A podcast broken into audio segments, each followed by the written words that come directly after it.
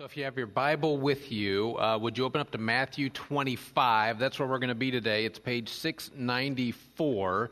If you're using the Bible that looks like this one, if you don't have a Bible, uh, we'd love to have you just grab the one that looks like this that's near you and take that home with you. That is a gift from us. Um, and if you have your smart device, we're at the, the Bible app, YouVersion Bible app, and you'll find actually our notes there for this morning as well uh, under the events tab. So I hope you'll check that out as we get started this morning. So while you're turning there, just kind of hold your place there for a moment. Here's what I'd like you to think about. There's a question I would like for you to, uh, you don't have to answer it out loud, but if you would think about what your answer to this would be. If I had it to do all over again, I would what? Again, don't say it out loud, uh, but, but think through that just a little bit.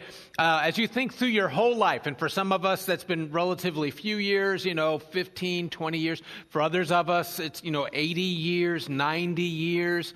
Um, if you had it to do all over again, what would you do? Uh, in his book, Who Switched the Price Tags, Tony Campolo tells about a sociological study of 50 people who are over the age of 95. So they, they grabbed 50 people uh, who were 95 years old or older, and they asked them uh, this question if you had your life to live over again, what would you do differently? Now, it was an open ended question. They could say anything that they wanted. Uh, many different perspectives were given, responses were tabulated. Uh, but there were three answers that just kept coming up, different wording, but the, the idea just kept coming up over and over and over again. And, and those three answers were if I had it to do all over again, I would reflect more, I would risk more, and, and I would do more things that lived on after I'm dead. So, if this is your first Sunday with us, by the way, I'm really glad that you're here uh, today. This morning, we're going to wrap up our King and Kingdom series where we've been looking at what the king values in his kingdom. So, what, what is it that Jesus, what, what do we see in Scripture? That he applauds. Uh, so today, what we're going to see is that the king applauds taking risks. And uh, we're not just going to talk about it. So, today, before you leave, you are going to be invited into, given the opportunity to take a risk on behalf of the kingdom that has the possibility to change someone's life now uh, and also for eternity. So you get that opportunity today before we're all we're all said and done. So, uh, but it will require risk on our part because here's the thing I want to make sure you get: it's at the top of your notes. The King's kingdom is filled with risk takers. As a matter of fact, when you read through Scripture, right, uh, what, you, what you find is that the people that God uses, that is, He is able to use, are those who are willing to climb out on the end of the branch. They're willing to take that risk. Abraham, who God went to him and said, Leave your home and your family, I'll show you where you're going to go. He risked everything and left. Moses, who risked uh, going back to face Pharaoh for the release of the Israelites from slavery in Egypt. Es- Esther, who risked her life going before the king and saving the people of Israel. Shadrach, Meshach, and Abednego would not bow down to the golden idol, risked being thrown into a fiery furnace. Mary, New Testament, angel appears tells her she's going to be she will give birth to the son of god. She risked everything she wasn't even married. Peter climbed out of the boat onto the water. Zacchaeus risked everything by climbing up in a tree so he could see what jesus looked like. And then he climbed out of the tree to bring jesus to his house. Listen faithfulness is a risk. I love this quote by mark twain. Maybe you've heard at least part of this. 20 years from now you will be more disappointed by the things you didn't do than by the things that you did do the rest of that quote is to throw off the bow line, sail away from the safe harbor, catch the trade winds in your sails, explore, dream, discover. And I think part of what draws me, maybe you, to that quote is that it reflects something that we read in Scripture. So when the author of Hebrews writes, he says, This is what faith is. Faith is being sure of something that you hope for and certain of something you have never even seen. All right? So there's some risk uh, involved in that, but faithfulness is a risk. And the more you're willing to risk, the more God is able to use you. And if you're willing to risk everything for the sake of His name and His kingdom, if you're willing to risk everything, there's not anything that He cannot do inside of you and then through you in the lives of other people. So Jesus tells this story that uh, many of us, maybe not all of us, but many of us may be familiar with. Uh, but I wonder if, in the familiarity of the story, maybe we've missed what Jesus is telling us or showing us about riskiness in the kingdom of God. So check this out uh, Matthew chapter 25, beginning in verse 14. Again, it will be like a man going on a journey who called his servants and entrusted his wealth to them. To one, he gave five bags of gold, to another, two bags, and to another, one bag, each according to his ability. And then he went uh, on his journey. So we're going to stop for a moment. Can you back us up? Can you back us up one slide? I just want to make sure they catch us. So the first word in the verses that we read, do you see what it is?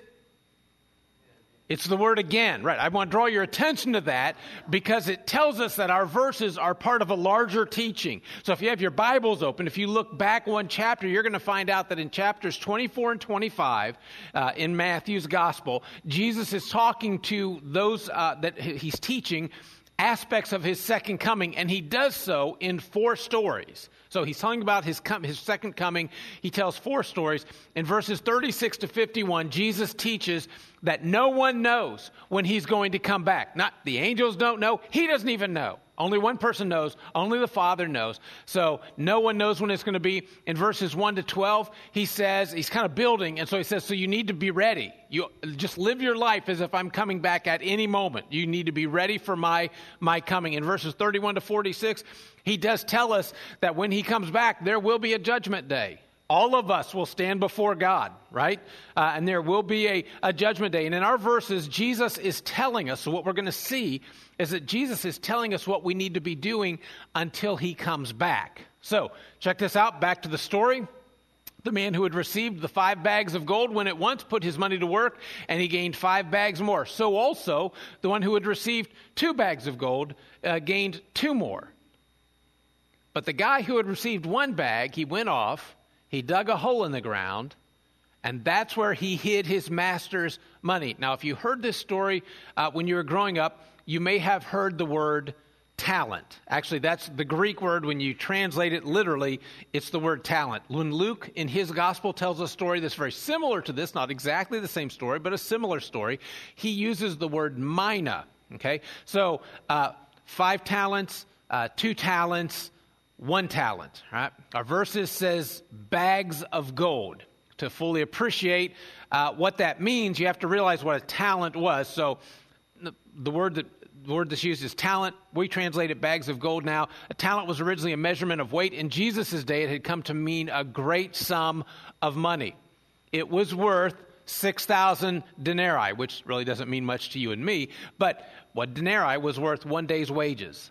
So a talent, this bag of gold, was worth 20 years of a day laborer's salary. 20 years of your salary is what this is worth. So, most scholars back in Jesus' day think it was worth about $1,000. Zoom forward to 2017, it's worth more like a million dollars. And I don't know about you, but if someone gave me 100 years' wages, that's what the first guy was given 20 years' wages, five times, five bags of that. If someone gave me that much money, I don't think I would ever take another risk as long as I lived. I mean, I would have plenty of money to last the rest of my life.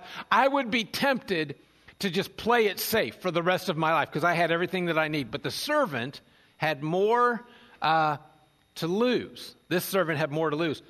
But Jesus' point is, he also had more to gain uh, because of that. Verse 15 the owner expected each servant to invest the money wisely and to, to do the best that he could. That's why he gave each according to his ability. He knew the abilities of his servants, and so he gave them what he knew they could handle well, which, by the way, reminds us of this principle. I want to make sure that you catch in the kingdom, kingdom people take different risks. So, all of us in this room this morning, my risk and your risk, your risk and the person's risk beside you, they will not look alike.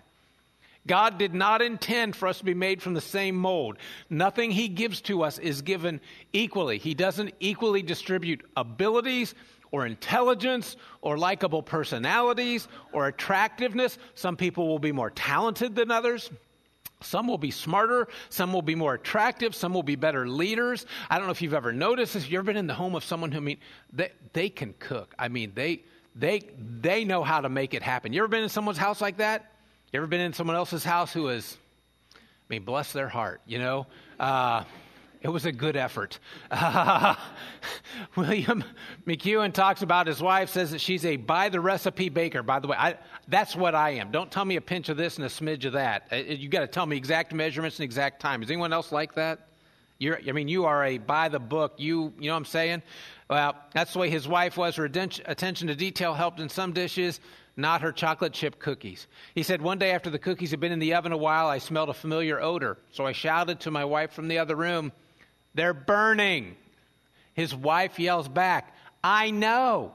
And he said, Aren't you going to take them out of the oven? She said, No, they have six minutes left. Um, not everyone has the same gift. And those with the same gift, with similar gifts, don't have it in the same amount. Obedience is willing, being willing to do whatever, wherever, whenever, with whatever God has given us. And by the way, that looks very different for everyone in this room. That's going to look a little bit different. But back to the story, right? So after a long time, the master of those servants returned and settled accounts with his servants. So the man who had received five bags of gold brought the other five. Master, you entrusted me with five bags of gold. Look, I have gained five more. The second guy came to him, the second servant, and that was true of him as well. To them both, the master said this Well done, good and faithful servants. You have been faithful with a few things. I will put you in charge of many things. Come and share your master's happiness. But then the man came in who had received one bag of gold. He said, Master, I knew that you are a hard man, harvesting where you've not sown and gathering where you have not scattered seed. So I was afraid. And I went out and I hid your gold in the ground. So, clunk, here's what belongs, here's what you gave me. Now, I just want to stop for a moment because I want to make sure you catch this. Why does he say that he did what he did? What was he? He was he was afraid. And, and, and I would suggest that he was afraid for the same reason that maybe you and I feel fear today as well. There are things that we are afraid of. And quite frankly, when we talk about risk, the thing that we know about risk is that risk is risky, right? But, but, how, but how do kingdom people approach risk? That's one of the questions. So here's one of the things I want to make sure you get this, it's in your notes. Kingdom people, we, we expect problems. When we're getting ready to take a risk, we know there are going to be problems. It's almost as if by taking a risk, you're inviting problems into your life. Uh, Ecclesiastes 11 says this Those who wait for perfect weather will never plant seeds. Those who look at every cloud will never, right, will never harvest crops. We know if we just wait for the perfect conditions, it's never going to happen. You just have to go sometimes when it's time to go. Kingdom risk takers know that there's going to be setbacks, there's going to be opposition, there's going to be unexpected obstacles. Larry Laudan said, who is a philosopher of science, he summarized literature on risk management in 19 principles. The very first principle uh, he said is this everything is risky. If you're looking for absolute safety, you chose the wrong species. So, chose the wrong species. Really sorry about your luck. Uh, Greg Levoy said this Jesus promised that those who followed him only three things. So, if you have if you're following Jesus, Jesus has promised you three things. You will be absurdly happy, you will be entirely fearless, and you will always be in trouble. Those are three things you can count on. Listen, here's another reason, by the way, you might not risk. Kingdom people know fear is the price of growth.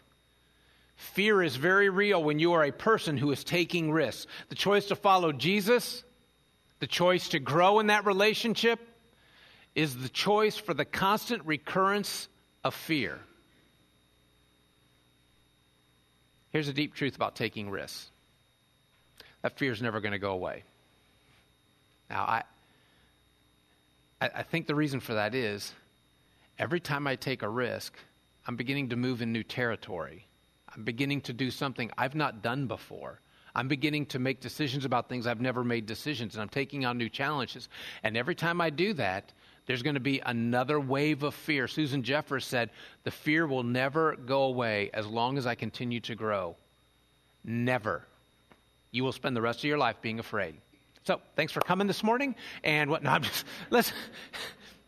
Listen, not you can give up. Here's the deal: just stop trying to make the fear go away. Fear and growth go together like macaroni and cheese, peanut butter and jelly. It's Ohio State national championships. Listen, it's a package deal. So the question is, what causes you to fear? So, for somebody who's here this morning, maybe you're afraid to join a small group. I mean, on the plus side, you wouldn't be alone anymore. Now you would have some real friends who really know your story. The downside is now you have people who really know your story.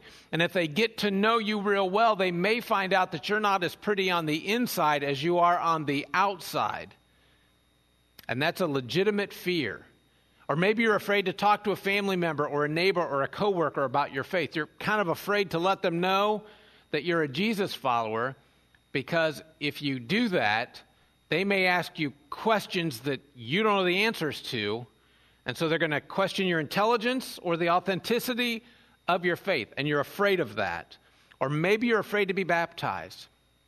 You know that if you make that commitment to Jesus, he will do all kinds of great things in your life. And uh, we've had people invite their friends out into the lobby so that they're out there while it's happening. Even when we're all in here, they're out there. And they know that their friends have had something significant happen in their life just because they were invited into that, into that moment. But maybe you're afraid of that.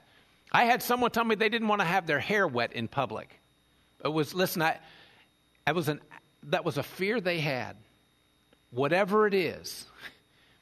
Maybe you're afraid to tell someone you're not a Christian because you've been coming for a while, maybe a long time.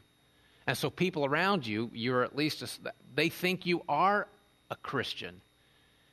And you're afraid, and you're afraid they might ask you some tough questions about why you're not, or that they might just perform an exorcism on you, you know, right here. Uh, Maybe you're afraid to go on a mission trip. Maybe you're afraid to get pushed out of your comfort zone. Maybe you're afraid to ask for help in a relationship you're in and it's struggling, you're drowning, but you're afraid to ask for help because the people on the outside are going to see that your life isn't as easy as you make it sound. And you're afraid for them to know that because image is very important to you. Look at this question. What if the life you really want and the future God wants for you is hiding right now in your biggest problem? What if working through that is what's going to get you where you really want to go, or your worst failure, or your greatest fear? What if the life you really want is hiding inside of one of those things? You see, there is someone inside of us who tells us that we are made for more than merely avoiding failure. Someone inside of us is calling us to leave the comfort uh, of this routine existence and abandon our, ourselves into this high adventure of following Jesus because that's exactly what it is. Following Jesus is not easy. It is a high adventure and it calls for a lot of risk on our part. But man, it is an adventure that is for this lifetime and for forever. Take a look at this. Kingdom risk takers also correctly understand failure.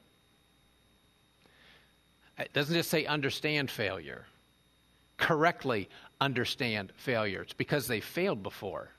Someone once asked Winston Churchill what most prepared him to risk political suicide by speaking out against Hitler in the 30s and then and then leading Great Britain against Nazi Germany. Churchill said it was the time he had to repeat a grade in elementary school. And the guy interviewing him said, You mean you failed a year in grade school? Churchill said, I never failed anything in my life. I was given a second opportunity to get it right. Right? Herman Melville said, He who has never failed somewhere, that man cannot be great because failure is the test of greatness.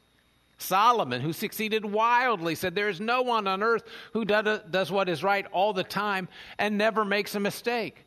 For kingdom risk takers, their fear of missing out is much greater than their fear of messing up. Did you get that? The idea of missing out on something that God has for them is just too great to be worried about messing up. There are basically two approaches to life one is playing to win, and the other is playing not to lose. And too many of us are tentatively playing this game of life as if the purpose of life is to arrive safely at death. I don't know where we got that idea. Kingdom risk takers, our manifesto is this. I think it's on your notes. Quit living as if the purpose of life is to arrive safely at death. Set God sized goals. Pursue God ordained passion. Go after a dream that is destined to fail without divine intervention. If God doesn't show up, it ain't going to happen. That's what risk takers do. One last thing I want to make sure you catch this morning from this story. Kingdom risk takers experience a deeper connection with God. You know, most of us love to hear about how powerful God is, and Scripture gives us some pictures, some images uh, that we cling to. He is a rock, He's a fortress, uh, He is a strong tower. As a matter of fact, the Bible says His name, it's not even, it's His name. His name is a strong tower that we can run to and hide. He is a king and a warrior. He makes clouds His chariots, and He rides on the wings of the wind. We're told that God can make the earth tremble just by looking at it. He makes the mountains smoke at a touch, and when He raises His his voice, the earth melts. Most people I know love to hear those kind of stories. I mean, they, they gravitate toward the images of how powerful this God is that we serve. But the question is who is it that experiences this? Is it the person reading the story? Or is it the person who's actually in the story? That actually needs God to get them through whatever it is they're getting through. It's not just that it would be nice if God shows up, but if He doesn't show up, we're done here. We have no chance without His power. Henry David Thoreau said, I went to the woods because I wished to live deliberately, and not when I came to die discover that I had not lived. I wonder if that isn't what Jesus wants for us. He wants to make sure that when we come to die, that we discover we never really lived in the first place. Because he's called us to this adventure of walking with him. So, how does this story end? Matthew 25. His master replied, You wicked, lazy servant. You knew that I harvest where I haven't sown. You knew that I gathered where I haven't scattered seed. You should have at least put my money on deposit with a banker so that when I returned, I would have received it back with interest. Take the bag of gold from him and give it to the one who has 10 bags. I'll tell you what, these words, these are the most, these are the harshest words spoken in the gospel. And yet they are spoken to someone who broke even. Think about that. This guy broke even. And Jesus jumps all over him. Evidently, breaking even isn't good enough in the kingdom of God. In contrast, in the context of this parable, wickedness is the equivalence of burying whatever it is God has entrusted to you and putting it in the ground. He took no risk with what God entrusted him. When Paul writes about this type of thing in Colossians 4, he says, Make the most of every opportunity. I want to make sure we all catch what I'm not saying. I'm not saying that Jesus is looking for bungee jumping, hand gliding, day trading, tornado chasing pinto drivers, all right? That's not what we're talking about here. That's not kingdom of God. People who take risks just for the sake of taking risks.